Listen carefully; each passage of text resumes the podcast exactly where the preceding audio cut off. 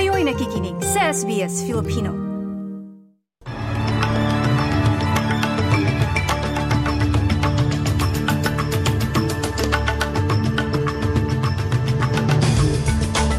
Sa ulo ng mga balita ngayong lunes, unang araw sa Enero sa bagong taong 2024. Magarbong fireworks display sa Sydney inabangan sa pagsalubong sa taong 2024 Maulang simula naman ang bagong taon para sa silangang baybayin ng Australia. Mga pagbabago na epektibo ngayong January 1 ating aalamin. At mga aral ng daang taon babaunin para sa mas mahusay na 2024 mensahe ng Pangulo ng Pilipinas.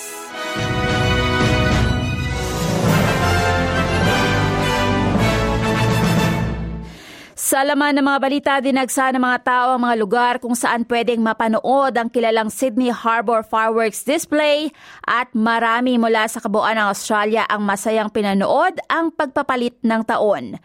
Natapos sa mga kasiyahan kagabi, isa pang taon ng o isa pang taon ng kawalang katiyakan ng haharapin naman ng Australia sa patuloy na dalang masamang panahon mula sa nagdaang taon, mga problema sa taas ng mga bilihin at hindi abot kayang pabahay.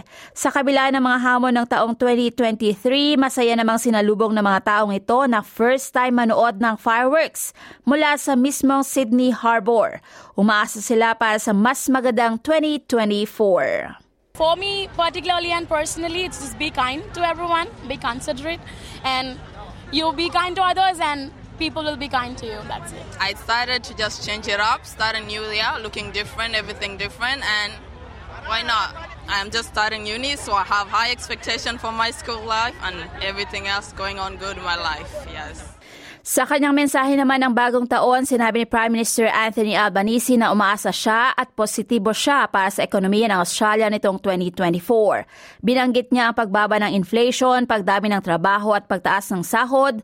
Ibinandera rin niya ang mga tulong para maibsan ang pasanin sa cost of living para sa mga lower at middle income earners nitong bagong taon.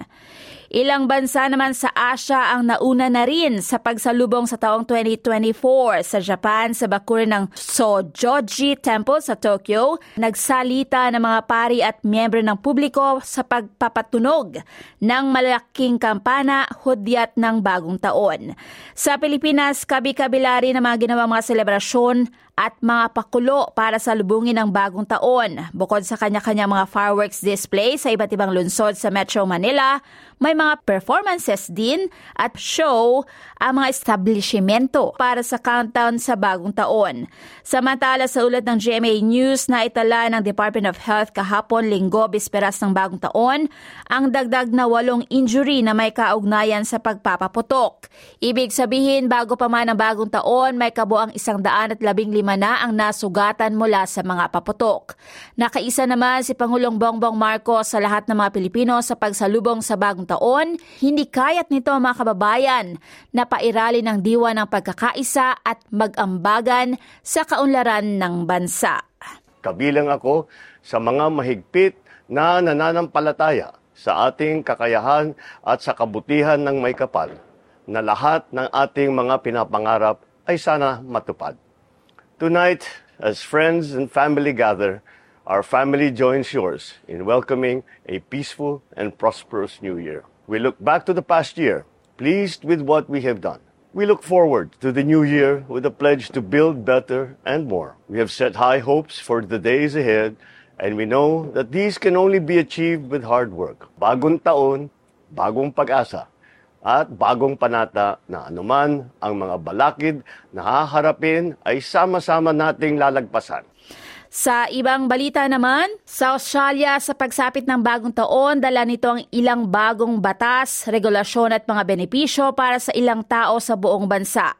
Halos isang milyong Australia na tumatanggap ng youth, student at carer support ang makakatanggap ng dagdag na 6% sa kanilang tinatanggap na tulong mula ngayong unang araw ng Enero taong 2024. Ang youth allowance ay tataas sa pagitan ng 22 at 45 dollars kada dalawang linggo, ganun din ang disability support pension.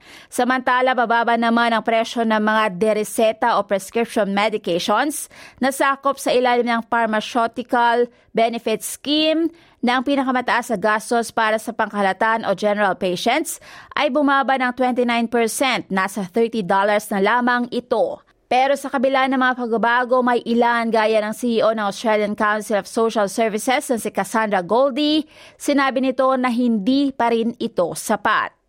Look, every dollar will help people who are severely financially distressed, but we need a much bigger package of relief for people on low incomes. We should be cancelling those stage three tax cuts. Uh, we cannot afford them. We need those dollars to be going to people who really need them, not people on the highest incomes in the country. Dalawang driver naman ng train ang binawian ng buhay matapos sa bumangga ang kanilang tren sa isang truck malapit sa border ng New South Wales at South Australia. Naiulat ng Pacific National Cargo Train ay sumalpok sa truck sa isang level crossing sa Barrier Highway sa Bindara sa South Australia. Matinding ulan naman para sa silangang baybayin ng Australia ang inaasahang ngayong unang araw ng 2024, pinaghahanda ang mga lugar na nauna ng binaha sa dagdag na posibleng flash flooding. Naka-high alert kagabi ang mga residente sa timog silang bahagi ng Queensland kasama ang Gold Coast at Coolangatta. Tambourine Mountain at Springbrook, nakataas ang matindi o severe weather warning sa mga lugar.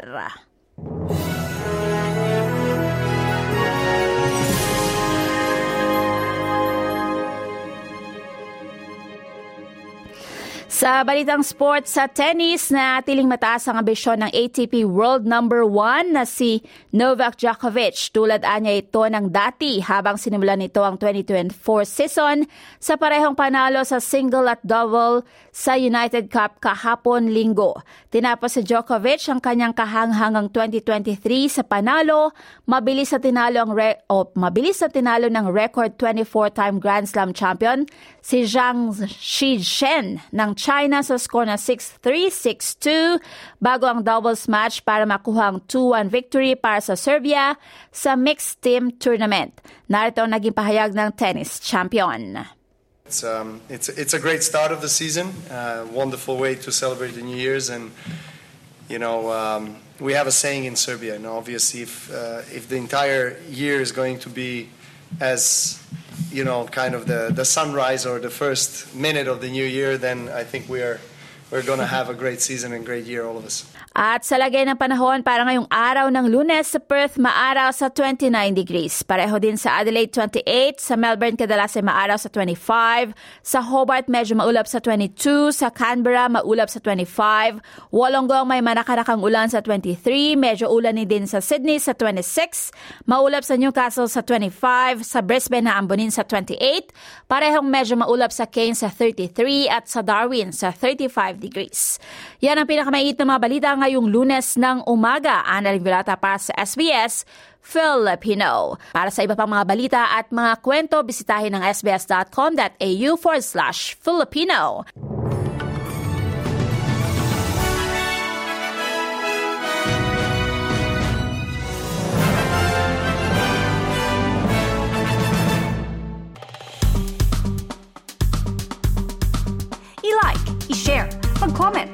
Ang SBS Filipino sa Facebook.